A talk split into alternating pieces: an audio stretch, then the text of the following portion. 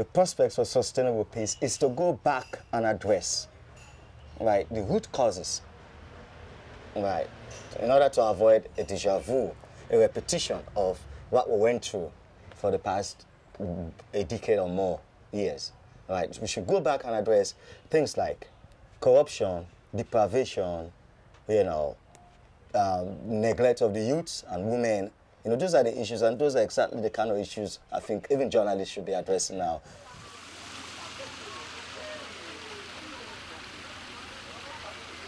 the issues of economic hardship. It's, it's, it's, it's, it's even more serious now than it has been even the war days.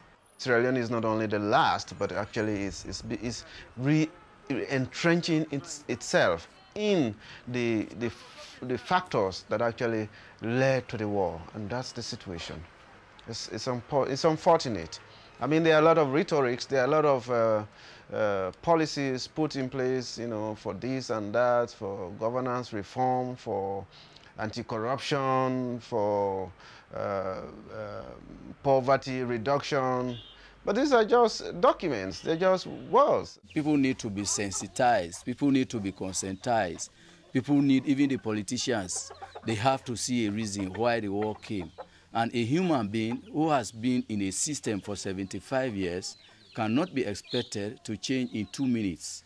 It has to take time. It is a process. The whole peace process has not addressed the governance issue.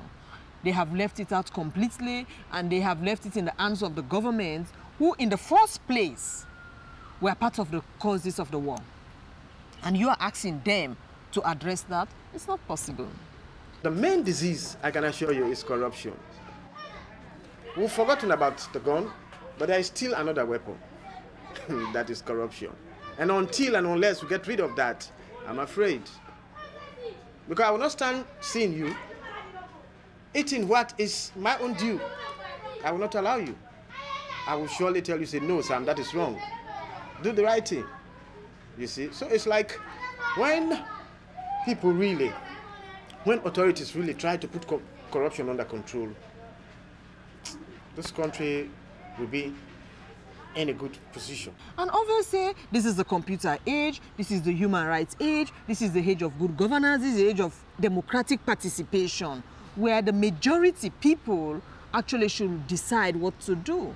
And yet, this country is being held hostage by a small number of people who believe in, in one party rule, who believe in authoritarian government, who do not believe in accountability of transparency, and who do not believe that the individual has the ability.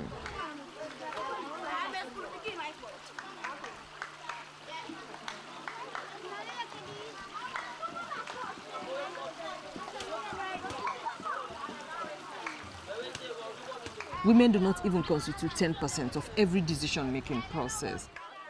Women are not on the table where the decisions are made. If you look at the parastatals, we have over 40 parastatals. We don't have one woman who is a chairman. We have the Electoral Commission. There's no woman. Yet women constitute over 50% of the voting population.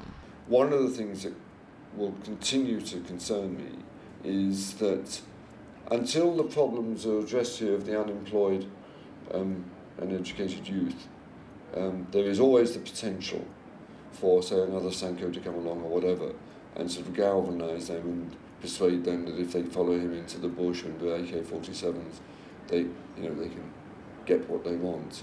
Um, governments in the international community are finding it very difficult to address that problem. My, one of my biggest problem I have with the international community, and I think is the way they operate. Decisions are made as what to do when to do it before they arrive here. People have a preconceived idea what are the needs of the people before they come. And they bring resources based on that. We're trying to ask the government to make sure that whatever investment comes into the country takes the, the agenda of the country into account. For instance, the, the, the investment in the mineral sector which has been a major factor in, in fueling the war, to be reorganized and coordinated you know, in such a way that there is accountability and transparency in this, in such a way that the people benefit. We feel we have the potential, we have the resources, we have the manpower. What we don't have is the know-how. And that's what we expect people from overseas to help us. Because this issue of intergovernment relationship, not wanting to discourage the government, not wanting to affect the government, I think is not helping us. Because if they put their conditions and say, for us to be able to give you this money, which we are collecting from our people in any case, we don't pick it up from the tree, people pay taxes. We want to make sure this money is spent in the right way. The African people should stop being seen as beneficiaries and recipients people should start seeing them as partners in development. And so that these people can take control of their own destiny and run it. So we do blame the international community because they can set up conditions. They only do set up conditions when it suits them.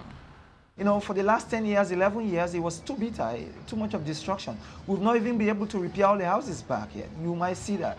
So who's going to talk about fighting again? People have realized that, no, we don't need to pick up the guns but we can say our mind. And we've made the statement that whatever happens, however bad the government may be, it's still no excuse for the military or any other armed group to get up and take arms and shoot their way to power. But if government keep resisting and say, you just talk, we're not doing anything, then that means we're going to revert back to war. But I see that they are like accommodating people. They are allowing people to talk. That's a sign. That's a sign, definitely.